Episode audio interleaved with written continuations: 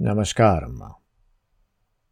ગયા અધ્યાયમાં આપણે સાંભળ્યું કે ભગવાને કેશી અને વ્યોમાસુર જે ઘોડાનું અને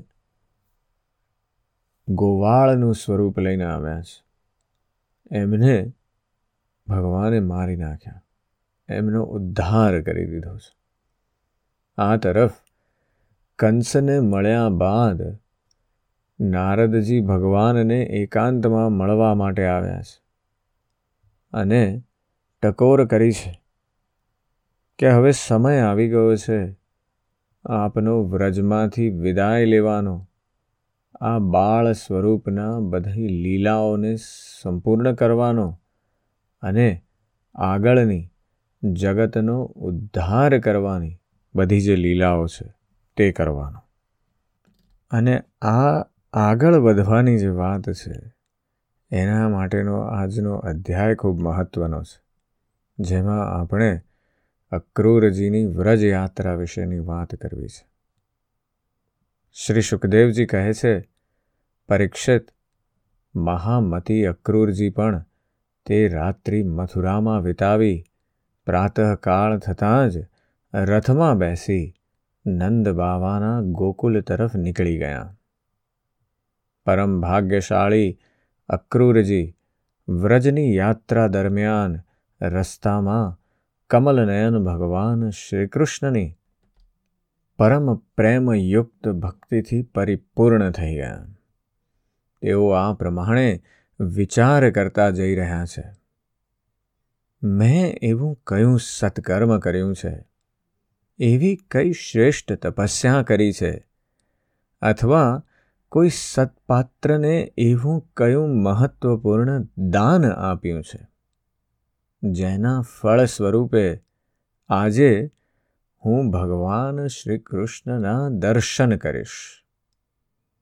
હું બહુ જ વિષય જીવ છું. આવી સ્થિતિમાં મોટા મોટા સાત્વિક પુરુષો પણ જેમના ગુણોનું ગાન કરતા રહેવા છતાં તેમના દર્શન કરી શકતા નથી. તે ભગવાનના દર્શન મારા માટે જેમ શુદ્ર બાળક માટે વેદોનું જ્ઞાન દુર્લભ છે, તેમ મારા માટે એમના દર્શન પણ દુર્લભ છે. પરંતુ ના ના મુજ અધમને પણ ભગવાન શ્રીકૃષ્ણના દર્શન થશે જ. કેમ કે જેમ નદીમાં તણાતું તણખલું, પણ ક્યારેક આ કિનારેથી બીજા કિનારે પહોંચી જાય છે. તે જ પ્રમાણે સમયના પ્રવાહમાં પણ ક્યાંક કોક જીવ આ સંસાર સાગરને પાર કરી શકે છે. ખરેખર, આજે મારા બધા અશુભ નષ્ટ થઈ ગયા. આજે મારો જન્મ સફળ થઈ ગયો. કેમ કે આજે હું ભગવાનના તે ચરણ કમળોમાં સાક્ષાત નમસ્કાર કરીશ, જે મોટા મોટા યોગીપતિઓ માટે ધ્યાન કરવા યોગ્ય છે. અહો, કંસે આજે મારા ઉપર બહુ મોટી કૃપા કરી છે. તે જ કંસના મોકલવાથી હું આ ભૂતલ પર પધારેલા સ્વયં ભગવાનના ચરણ કમળોના દર્શન કરી શકીશ. જેમના નખમંડળની કાંતિનું ધ્યાન કરીને પૂર્વકાળમાં ઋષિ મહર્ષિઓ આ અજ્ઞાનરૂપી અપાર અંધકાર સમૂહને પાર ઉતરી ગયા છે. સ્વયં તેજ ભગવાન અવતાર ગ્રહણ કરીને પ્રગટ થયા છે. ભગવાનના જે ચરણ કમળની બ્રહ્માજી, શિવજી, ઇન્દ્ર વગેરે મોટા મોટા દેવતાઓ ઉપાસના કરતા રહે છે. સ્વયં ભગવતી લક્ષ્મી એક ક્ષણ માટે પણ જે ચરણોની સેવા છોડતા નથી. પ્રેમી ભક્તોની સાથે મોટા મોટા જ્ઞાનીઓ પણ જેમની આરાધનામાં લાગ્યા રહે છે. ભગવાનના તે જ ચરણકમળ ગાયોને ચરાવવા માટે ગોપકુમારો સાથે વન વન વિચરે છે. તે જ દેવતાઓ અને મુનિઓ દ્વારા વંદિત શ્રીચરણ ગોપીઓના વક્ષસ્થળ પર લાગેલા કેસરના ચિહ્નોવાળા છે. આજે હું અવશ્ય અવશ્ય તેમનું દર્શન કરીશ. મરકતમણી જેવા સુંદર કપોલ અને પોપટની ચાંચ જેવી સુંદર નાસિકા છે. હોઠો પર મંદ મંદ સ્મિત હાસ્ય ભર્યા અવલોકનવાળા લાલ વર્ણના, કમળ જેવા નેત્રવાળા વાંકડિયા વાળથી છવાયેલા મુખ કમળવાળા પ્રેમ અને મુક્તિના પરમદાની એવા મુકુંદ ભગવાનના હું આજે અવશ્ય દર્શન કરીશ. કેમ કે મારી જમણી બાજુથી હરણા નીકળી રહ્યા છે. તે શુભ શુકનનો સંકેત છે. ભગવાન વિષ્ણુનું પૃથ્વીનો ભાર ઉતારવા માટે સ્વેચ્છાએ મનુષ્ય જેવી લીલા કરી રહ્યા છે. તેઓ સંપૂર્ણ લાવણ્યના ધામ છે. સૌંદર્યના નિધિ છે. આજે મને તેમના દર્શન થશે. અવશ્ય થશે. આજે સહજમાં જ મને મારી આંખોનું ફળ પ્રાપ્ત થશે. ભગવાન આ કાર્ય કારણરૂપ જગતના દ્રષ્ટા છે અને તેમ છતાં દ્રષ્ટાપણાનો અહંકાર તેમને સ્પર્શ કરી શકતો નથી. તેમની ચિન્મયી શક્તિથી અજ્ઞાનને લીધે થનારા ભેદભ્રમ અજ્ઞાન સહિત દૂરથી જ નષ્ટ થઈ જાય છે. તેઓ પોતાની યોગ માયાથી જ પોતાનામાં ભ્રુકુટીના વિલાસ માત્રથી પ્રાણ, ઇન્દ્રિયો, બુદ્ધિ વગેરે સહિત પોતાના સ્વરૂપભૂત જીવોની રચના કરે છે અને તેમની સાથે વૃંદાવનની કુંજોમાં તથા ગોપીજનોના ઘરોમાં વિવિધ લીલાઓ કરતા જણાય છે. જ્યારે સમસ્ત પાપોનો નષ્ટ કરનાર તેમના મંગલમય ગુણ, કર્મ અને જન્મની લીલાઓથી યુક્ત થઈને વાણી તેમનું ગાન કરે છે. ત્યારે તે ગાનથી સંસારમાં જીવન પાંગરે છે. શોભાનો સંચાર થઈ જાય છે. તમામ અપવિત્રતા ધોવાઈને પવિત્રતાનું સામ્રાજ્ય છવાઈ જાય છે પરંતુ જે વાણીથી તેમના ગુણલીલા અને જન્મની કથાઓ ગવાતી નથી તે તો મૂળદા જેવી વ્યર્થ છે જેમના ગુણગાનનું જ આવું મહાત્મ્ય છે તે જ ભગવાન સ્વયં યદુકુળમાં અવતર્યા છે. શા માટે? પોતાની સ્થાપેલી મર્યાદાનું પાલન કરનારા શ્રેષ્ઠ દેવતાઓનું કલ્યાણ કરવા માટે. તે જ પરમ ઐશ્વર્યશાળી ભગવાન આજે વ્રજમાં નિવાસ કરે છે અને ત્યાંથી જ પોતાના યશનો વિસ્તાર કરી રહ્યા છે. તેમનો યશ કેટલું પવિત્ર છે. અહો, દેવતાઓ પણ તે સંપૂર્ણ મંગળમય યશનું ગાન કર્યા કરે છે. એમાં શંકા નથી કે આજે હું તેમના અવશ્ય દર્શન કરીશ. તેઓ મોટા મોટા સંતો અને લોકપાલોના પણ આશ્રય છે. બધાના પરમ ગુરુ છે. અને તેમનું રૂપ સૌંદર્ય ત્રણેય લોકને મોહિત કરે છે, જે નેત્રવાળા છે. તેમના માટે શ્રીકૃષ્ણ આનંદ અને રસની ચરમ સીમા છે. તેથી જ સ્વયં લક્ષ્મીજી પણ, જે સ્વયં સૌંદર્યના અધેશ્વરી છે, તેમને પ્રાપ્ત કરવા માટે લાલાયિત રહે છે. હા, તો હું તેમને અવશ્ય આજે જોઈશ. કારણ કે આજે મને પ્રભાતમાં થયેલા સુંદર શુકનો આ શુભ દર્શનના સૂચક છે. જ્યારે હું તેમને જોઈશ, ત્યારે સર્વશ્રેષ્ઠ પુરુષ બલરામ તથા શ્રીકૃષ્ણના ચરણોમાં નમસ્કાર કરવા માટે હું તરંત રથમાંથી કૂદી પડીશ. તેમના ચરણ પકડી લઈશ. અહો, તેમના ચરણ કેટલા દુર્લભ છે. મોટા મોટા યોગીપતિ આત્મ સાક્ષાત્કાર કરવા માટે મનમાં, પોતાના હૃદયમાં તેમના ચરણોનું ધ્યાન કરે છે. અને હું તો તે ચરણોને પ્રત્યક્ષ પ્રાપ્ત કરી લઈશ. અને આળોટીશ તે ચરણોમાં. તે બંનેની સાથે તેમના વનવાસી મિત્રો એવા એક એક ગોપકુમારની પણ હું ચરણ વંદના કરીશ. મારા અહોભાગ્ય, જ્યારે હું તેમના ચરણોમાં પડી જઈશ, ત્યારે શું તેઓ તેમનો શ્રી હસ્ત મારા માથા પર પધરાવશે?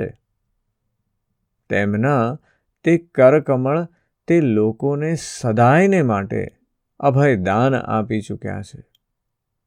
જે કાલરૂપી સર્પના ભયથી ભયભીત થઈને તેમનું શરણ ઈચ્છે છે અને શરણમાં આવી જાય છે. ઇન્દ્ર અને દૈત્યરાજ બલિએ ભગવાનના તેજ કરકમળોમાં પૂજાની ભેટ સમર્પિત કરીને ત્રણેય લોકનું પ્રભુત્વ ઇન્દ્રપદ પ્રાપ્ત કરી લીધું. ભગવાનના તેજ કરકમલોએ જેમાંથી દિવ્ય કમળના જેવી સુગંધ આવ્યા કરે છે. પોતાના સ્પર્શથી રાસલીલા વખતે વ્રજ યુવતીઓનો બધો શ્રમ હરી લીધો હતો. હું કંસનો દૂત છું. તેનો મોકલેલો, તેમની પાસે જઈ રહ્યો છું. ક્યાંક તેઓ મને પોતાનો શત્રુ તો સમજી નહીં લે ને? રામ રામ, તેઓ આવું ક્યારેય નહીં સમજે. કારણ કે તેઓ નિર્વિકાર છે સમજ અચ્યુત છે. બધા વિશ્વના સાક્ષી છે, સર્વજ્ઞ છે. તેઓ ચિત્તની અંદર પણ છે અને બહાર પણ. તેઓ ક્ષેત્રજ્ઞ રૂપે સ્થિત કરીને અંતઃકરણની એક એક ચેષ્ટાને પોતાની નિર્મળ જ્ઞાન દ્રષ્ટિ દ્વારા જોતા રહે છે. તો પછી મારી શંકા વ્યર્થ છે. જરૂર હું તેમના ચરણોમાં હાથ જોડીને વિનિત ભાવે ઊભો રહી જઈશ તેઓ સ્મિત હાસ્ય અને કરુણાભરી દ્રષ્ટિથી મારી સામું જોશે તે વખતે મારા જન્મો જન્મના બધા અશુભ સંસ્કારો તે જ વખતે નષ્ટ થઈ જશે અને હું નિશંક થઈને સદાને માટે પરમાનંદમાં મગ્ન થઈ જઈશ. હું તેમના પરિવારનો છું અને તેમનો હિતૈષી છું. તેમના સિવાય બીજા કોઈ મારા આરાધ્ય દેવ નથી. એવી સ્થિતિમાં તેઓ પોતાના આજાન બાહુથી મને પકડીને અવશ્ય પોતાના હૃદય લગાડી લેશે. અહો તે વખતે મારો દેહ પવિત્ર થઈ જશે. એટલું જ નહીં, તે બીજાઓને પણ પવિત્ર કરનારો બની જશે. અને તે જ સમયે તેમનું આલિંગન પ્રાપ્ત થતાં જ મારા બધા કર્મરૂપી બંધનો, જેના કારણે હું અનાદિકાળથી ભટકી રહ્યો છું. નષ્ટ થઈ જશે. જ્યારે તેઓ મારું આલિંગન કરી ચૂક્યા હશે, ત્યારે હું હાથ જોડીને, મસ્તક નમાવીને તેમની સામે ઊભો રહી જઈશ. ત્યારે તેઓ કાકા અક્રૂર સંબોધન કરીને મને બોલાવશે? કેમ ન બોલાવે? આ જ પવિત્ર અને મધુર યશનો વિસ્તાર કરવા માટે જ તો તે લીલા કરી રહ્યા છે. ત્યારે મારું જીવન સફળ થઈ જશે. ભગવાન શ્રી કૃષ્ણએ જેને અપનાવ્યો નથી, જેને આદર આપ્યો નથી, તેના તે જન્મને, જીવનને ધિક્કાર છે. ન તો તેમને કોઈ પ્રિય છે કે ન પ્રિય ન તો તેમનો કોઈ આત્મીય મિત્ર છે કે ન શત્રુ. તેમનું ઉપેક્ષા પાત્ર પણ કોઈ નથી. તેમ છતાં, જેમ કલ્પવૃક્ષ પોતાની પાસે આવીને યાચના કરવાવાળાને તેની ઈચ્છિત વસ્તુ આપે છે, તે જ પ્રમાણે ભગવાન શ્રીકૃષ્ણ પણ જે તેમને જે રીતે ભજે છે. તેને તે જ રૂપે ભજે છે. તેઓ પોતાના પ્રેમી ભક્તોને પૂર્ણ પ્રેમ કરે છે. હું તેમની સામે વિનયપૂર્વક મસ્તક નવાવીને ઊભો થઈ જઈશ અને બલરામજી હસતા વદને મને પોતાના હૃદય લગાડશે અને પછી મારા બંને હાથ પકડીને ઘરમાં લઈ જશે. ત્યાં બધી રીતે મારો સત્કાર કરશે. અને ત્યાર પછી મને પૂછશે કે, કંસ, અમારા ઘરવાળાઓ સાથે કેવો વ્યવહાર કરે છે? શ્રી સુખદેવજી કહે છે, પરીક્ષિત સ્વફલકન નંદન અક્રૂરજી રસ્તામાં આ પ્રકારના ચિંતનમાં મગ્ન થઈને રથ દ્વારા નંદગામ પહોંચ્યા. ત્યારે સૂર્યદેવ અસ્તાચલ પર ચાલ્યા ગયા હતા. જેમના ચરણ કમળની રજ બધા લોકપાલોએ પોતાના મુકટ પર ધારણ કરી છે. તેવા શ્રીકૃષ્ણના પગલાં તેમણે વ્રજમાં જોયા કે જે પગલાં પૃથ્વીના આભૂષણ રૂપ અને કમળ, જવ, ધજા અને અંકુશના ચિહ્નોથી યુક્ત હતા. તે ચરણ ચિહ્નોના દર્શન કરતાં જ અક્રૂરજીના હૃદયમાં એટલો આનંદ થયો કે તેઓ પોતાને સંભાળી ન શક્યા. વિહવળ થઈ ગયા. પ્રેમના આવેગથી તેમનું રોમે રોમ પુલકિત થઈ ગયું. નેત્રોમાંથી આંસુ ટપકવા લાગ્યા. તેઓ રથમાંથી કૂદીને શ્રીકૃષ્ણના પદચિહ્નોથી અંકિત રજમાં, આ મારા પ્રભુની ચરણરજ છે, એમ કહીને આળોટવા લાગ્યા. પરીક્ષિત કંસે સંદેશો આપ્યો ત્યારથી અહીં સુધી અક્રૂરજીના ચિત્તની જેવી સ્થિતિ રહી છે. તે જ જીવોએ દેહ ધારણ કર્યાનો પરમ લાભ છે. તેથી જીવ માત્રનું એ જ પરમ કર્તવ્ય છે કે દંભ, ભય અને શોક છોડીને શ્રીહરિના સ્વરૂપ દર્શન તથા શ્રવણ વગેરેથી તેણે એ લાભ મેળવવો જોઈએ. વ્રજમાં પહોંચીને અક્રૂરજીએ શ્રીકૃષ્ણ અને બલરામ બંને ભાઈઓને ગાય દોહવાના સ્થાનમાં જોયા. શ્યામ સુંદર શ્રી કૃષ્ણએ પિતાંબર ધારણ કરેલું હતું અને ગૌર સુંદર બલરામજીએ નીલાંબર. તેમના નેત્ર શરદ ઋતુના કમળ જેવા જણાતા હતા.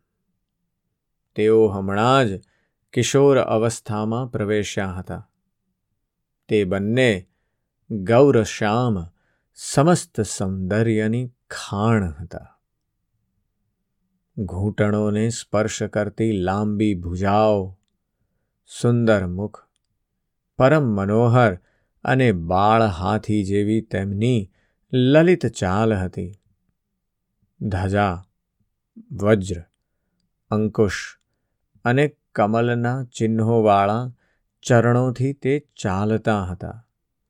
ત્યારે પૃથ્વી શોભાયમાન બની જતી હતી. તેમનું મંદ હાસ્ય અને ચિતવન એવી હતી, જાણે કૃપાની વૃષ્ટિ થઈ રહી છે.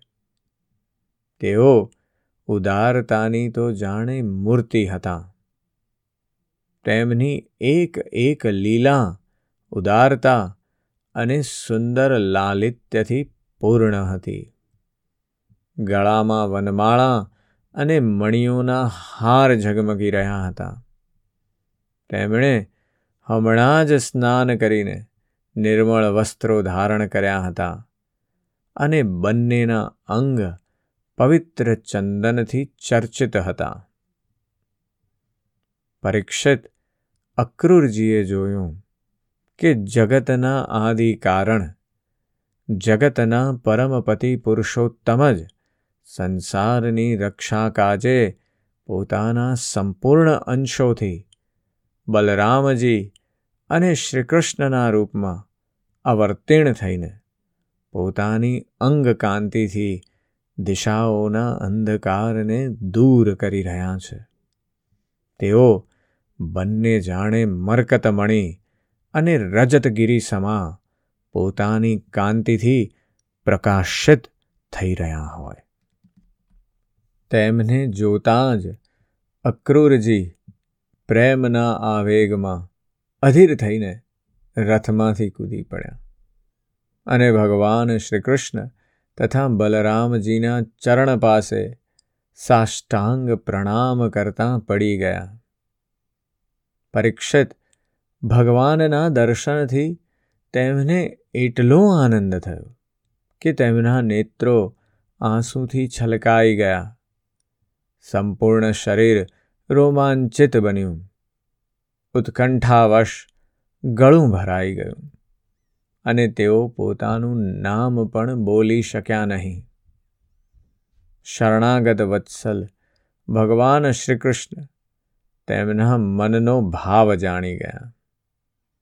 તેમણે ખૂબ જ પ્રસન્નતાથી, ચક્રના ચિહ્નવાળા હાથથી તેમને ખેંચીને ઉઠાવી લીધા અને હૃદયે ચાંપી દીધા. ત્યાર પછી જ્યારે તેઓ પરમ મનસ્વી બલરામજીની સામે વિનિત ભાવે ઊભા રહ્યા, ત્યારે તેઓ તેમને ભેટી પડ્યા અને તેમનો એક હાથ શ્રીકૃષ્ણએ પકડ્યો. અને બીજો બલરામજીએ એ રીતે બંને ભાઈ તેમને ઘરમાં લઈ ગયા. ઘરમાં લઈ જઈને ભગવાને તેમનો બહુ આદર સત્કાર કર્યો. કુશળ મંગળ પૂછીને શ્રેષ્ઠ આસન પર બેસાડ્યા અને વિધિપૂર્વક તેમના ચરણ ધોઈ મધુપર્ક એટલે કે મધ મિશ્રિત દહીં વગેરે પૂજાની સામગ્રીથી તેમની પૂજા કરી. ત્યાર પછી ભગવાને અતિથિ અક્રૂરજીને એક ગાય આપી અને ચરણ સેવા કરીને તેમનો શ્રમ દૂર કર્યો. તથા બહુ જ આદર અને શ્રદ્ધાથી પવિત્ર અને તેમને અનુકૂળ ભોજન કરાવ્યું. જ્યારે તેમણે ભોજન કરી લીધું ત્યારે ધર્મના પરમ મર્મગ્ન ભગવાન બલરામજીએ બહુ જ પ્રેમથી મુખવાસ અને સુગંધિત માળા વગેરે આપીને તેમને બહુ જ પ્રસન્ન કર્યા. આ પ્રમાણે સત્કાર વિધિ થયા પછી નંદરાયજીએ તેમની પાસે આવીને પૂછ્યું, અક્રૂરજી, તમે લોકો નિર્દયી કંસની હયાતીમાં કઈ રીતે દિવસો પસાર કરો છો? અરે, તે છે ત્યાં સુધી આપની એવી દશા છે, જેવી કસાઈ દ્વારા પાળેલા ઘેટાની હોય છે. જે ઇન્દ્રિયોના ગુલામ પાપીએ પોતાની કલ્પાંત કરતી બહેનના નાના નાના બાળકોને મારી નાખ્યા. તમે લોકો તેની પ્રજા છો. પછી તમે સુખી છો. એવું અનુમાન તો અમે કઈ રીતે કરી શકીએ? અક્રૂરજીએ નંદ બાવાને પહેલાં જ કુશળ મંગળ પૂછી લીધું હતું. જ્યારે આ પ્રમાણે નંદ બાવાએ મધુર વાણીથી અક્રૂરજીને કુશળ મંગળ પૂછ્યું અને તેમનું સન્માન કર્યું. ત્યારે અક્રૂરજીના શરીરમાંથી રસ્તાની થકાવટ દૂર થઈ ગઈ. આજના અધ્યાયમાં આપણે અક્રૂરજીની વ્રજયાત્રા વિશે સાંભળ્યું છે.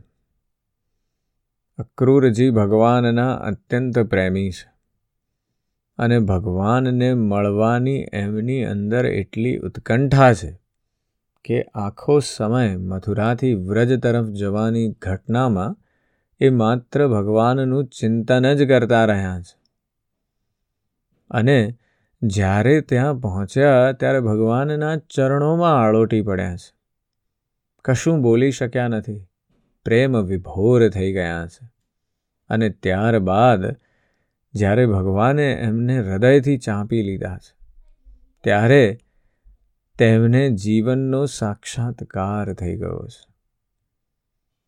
અક્રૂરજીનું પૂર્ણપણે સ્વાગત કર્યું છે. કાકા આવ્યા છે. એટલે સ્વાગત થયા બાદ નંદજીએ પૂછ્યું, ના કૃષ્ણએ, ના બલરામે, પણ ઘરના મોટા છે નંદજી. એટલે નંદજીએ પૂછ્યું કે, અક્રૂરજી, બધું કુશળ મંગળ તો છે ને? કંસ એવો દયાહીન રાજા છે. એના રાજ્યમાં કુશળ કેવી રીતે હોઈ શકે? મંગળ કેવી રીતે હોઈ શકે? પણ અક્રૂરજીનો જે પ્રેમ છે, એના વિશે આપણે જરૂરથી ચિંતન કરવાની જરૂર છે. ભગવાનને કોઈ દિવસ મળ્યા નથી એ પહેલાં, અને છતાંય એમની અંદર આટલો બધો સમર્પણનો ભાવ છે. આ ભાવ આપણે પણ કેળવવાનો છે. કારણ કે ગોપીઓ અને ગોપ બાળકોનો જે પ્રેમ ભાવ છે, એ જુદો છે. એ તો એમને રોજે રોજ જોવે છે. અને એમાંથી પ્રેમ બન્યો છે. પણ આ અક્રૂરજીનો જે પ્રેમ છે, એ તો માત્ર સંપૂર્ણ નિષ્ઠાથી થયેલો પ્રેમ છે. અને એવો પ્રેમ આપણે પણ દાખવવાની જરૂર છે, નિર્મળ પ્રેમ. એના વિશે જરૂરથી ચિંતન અને મનન કરજો. આજે બસ આટલું જ. જય શ્રી કૃષ્ણ.